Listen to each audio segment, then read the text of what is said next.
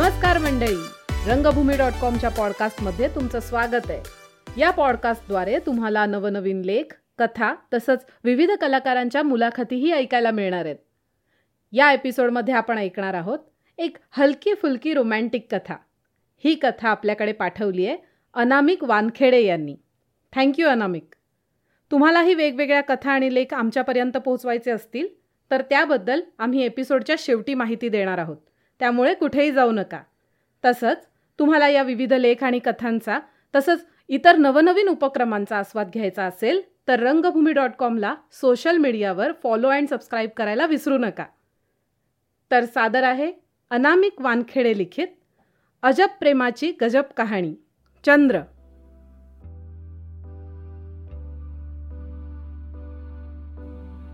आज मी अजब प्रेम की गजब कहाणी सांगणार आहे.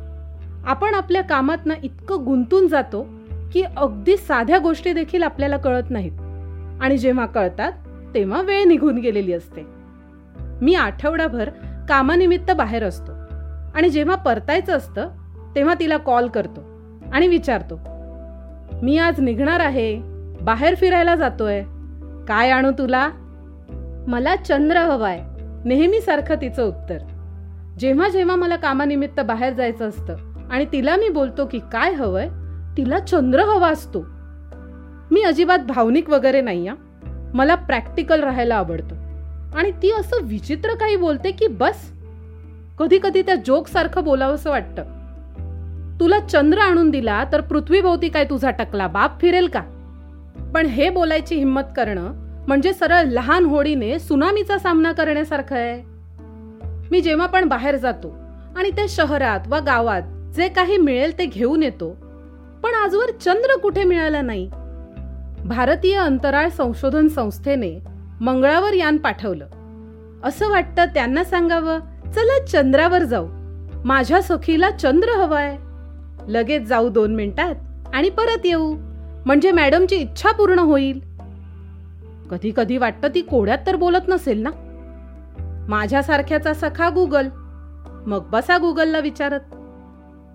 गुगल कोणी ज्ञानी मनुष्य असताना तर म्हटलं असता कुठे त्या मुलीच्या डोक्याला डोकं लावता भाऊ? भावा तू जग आणि मलाही जगू दे. मुलींना समजून घेणं महाकठीण. तुम्हाला वाटतं या जगात फक्त तुम्हीच हुशार आहात? असा जर भास असेल ना तुमचा तर गर्लफ्रेंड नावाचा प्राणी तुमच्या आयुष्यात येणं बाकी आहे हा. आणि ज्यांच्या आयुष्यात सरळ बायको आली त्यांच्यावर बोलायलाच नको. शब्द अपुरे पडतील. तर मी सारखा बाहेर फिरत असतो. नागपूरला गेलो संत्रा बर्फी घेऊन आलो. तिला द्यायची तर ती म्हटली मला गोड आवडत नाही माहीत आहे ना तुला? मी शांत उभा होतो. एकदा अहमदाबादला गेलो तेथून खाकरा घेऊन आलो. तर म्हणते कशी यामध्ये मेथी असते आणि मला कडू आवडत नाही. मुंबईला गेलो खूप फिरलो. तिला सरळ व्हिडिओ कॉल केला आणि कपडे घेतले. नंतर आवडीने काही वस्तूही घेतल्या.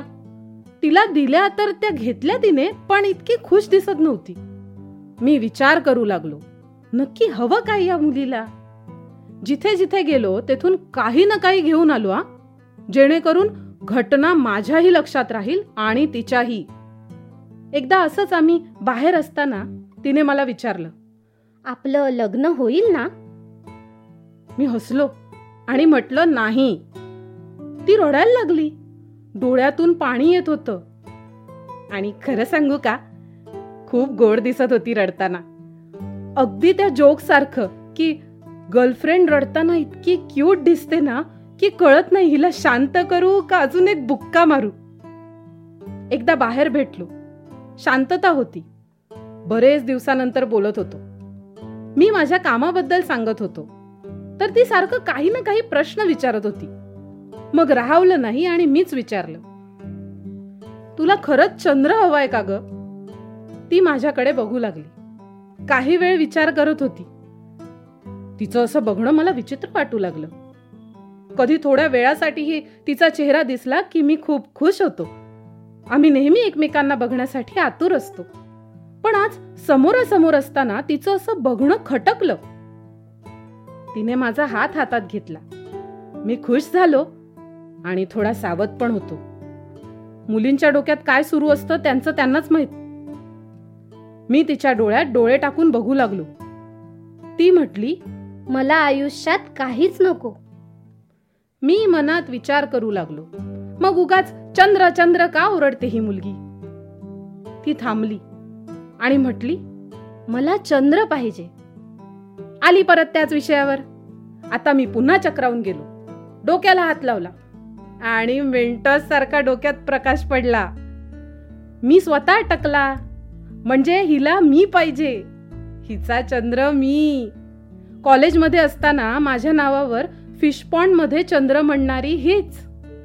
मी नेहमी अगदी लहान कटिंग ठेवतो. म्हणून मुलं मला चंद्र म्हणतात.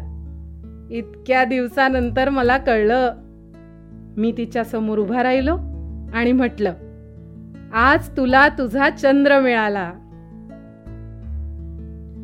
तर ही होती अनामिक वानखेडे लिखित कथा चंद्र. पुन्हा एकदा मी तुमचे खूप आभार मानते अनामिक. थँक्स तुम्ही ही कथा आमच्यापर्यंत पोहोचवलीत. एपिसोडच्या सुरुवातीला सांगितल्याप्रमाणे तुम्हालाही तुमच्या कथा आणि लेख आमच्यापर्यंत पोहोचवायचे असतील तर रंगभूमी डॉट कॉम वेबसाईटला नक्की भेट द्या. तिथे आम्ही साहित्य सहवास नावाचा सदर इंट्रोड्यूस केला आहे. या सदराअंतर्गत एक फॉर्मही दिला आहे. तो फॉर्म भरून तुम्ही तुमचे लेख कथा कविता आमच्यापर्यंत पोहोचवू शकता. तसंच रंगभूमी डॉट कॉम पॉडकास्टला सबस्क्राईब करायला विसरू नका. आणि ही कथा आवडली असेल तर तुमच्या फॅमिली आणि फ्रेंड्सबरोबर नक्की शेअर करा. तर भेटूया पुढील एपिसोडमध्ये एका नवीन कथेसोबत एका नवीन लेखासोबत. तोपर्यंत काळजी घ्या मंडळी. धन्यवाद.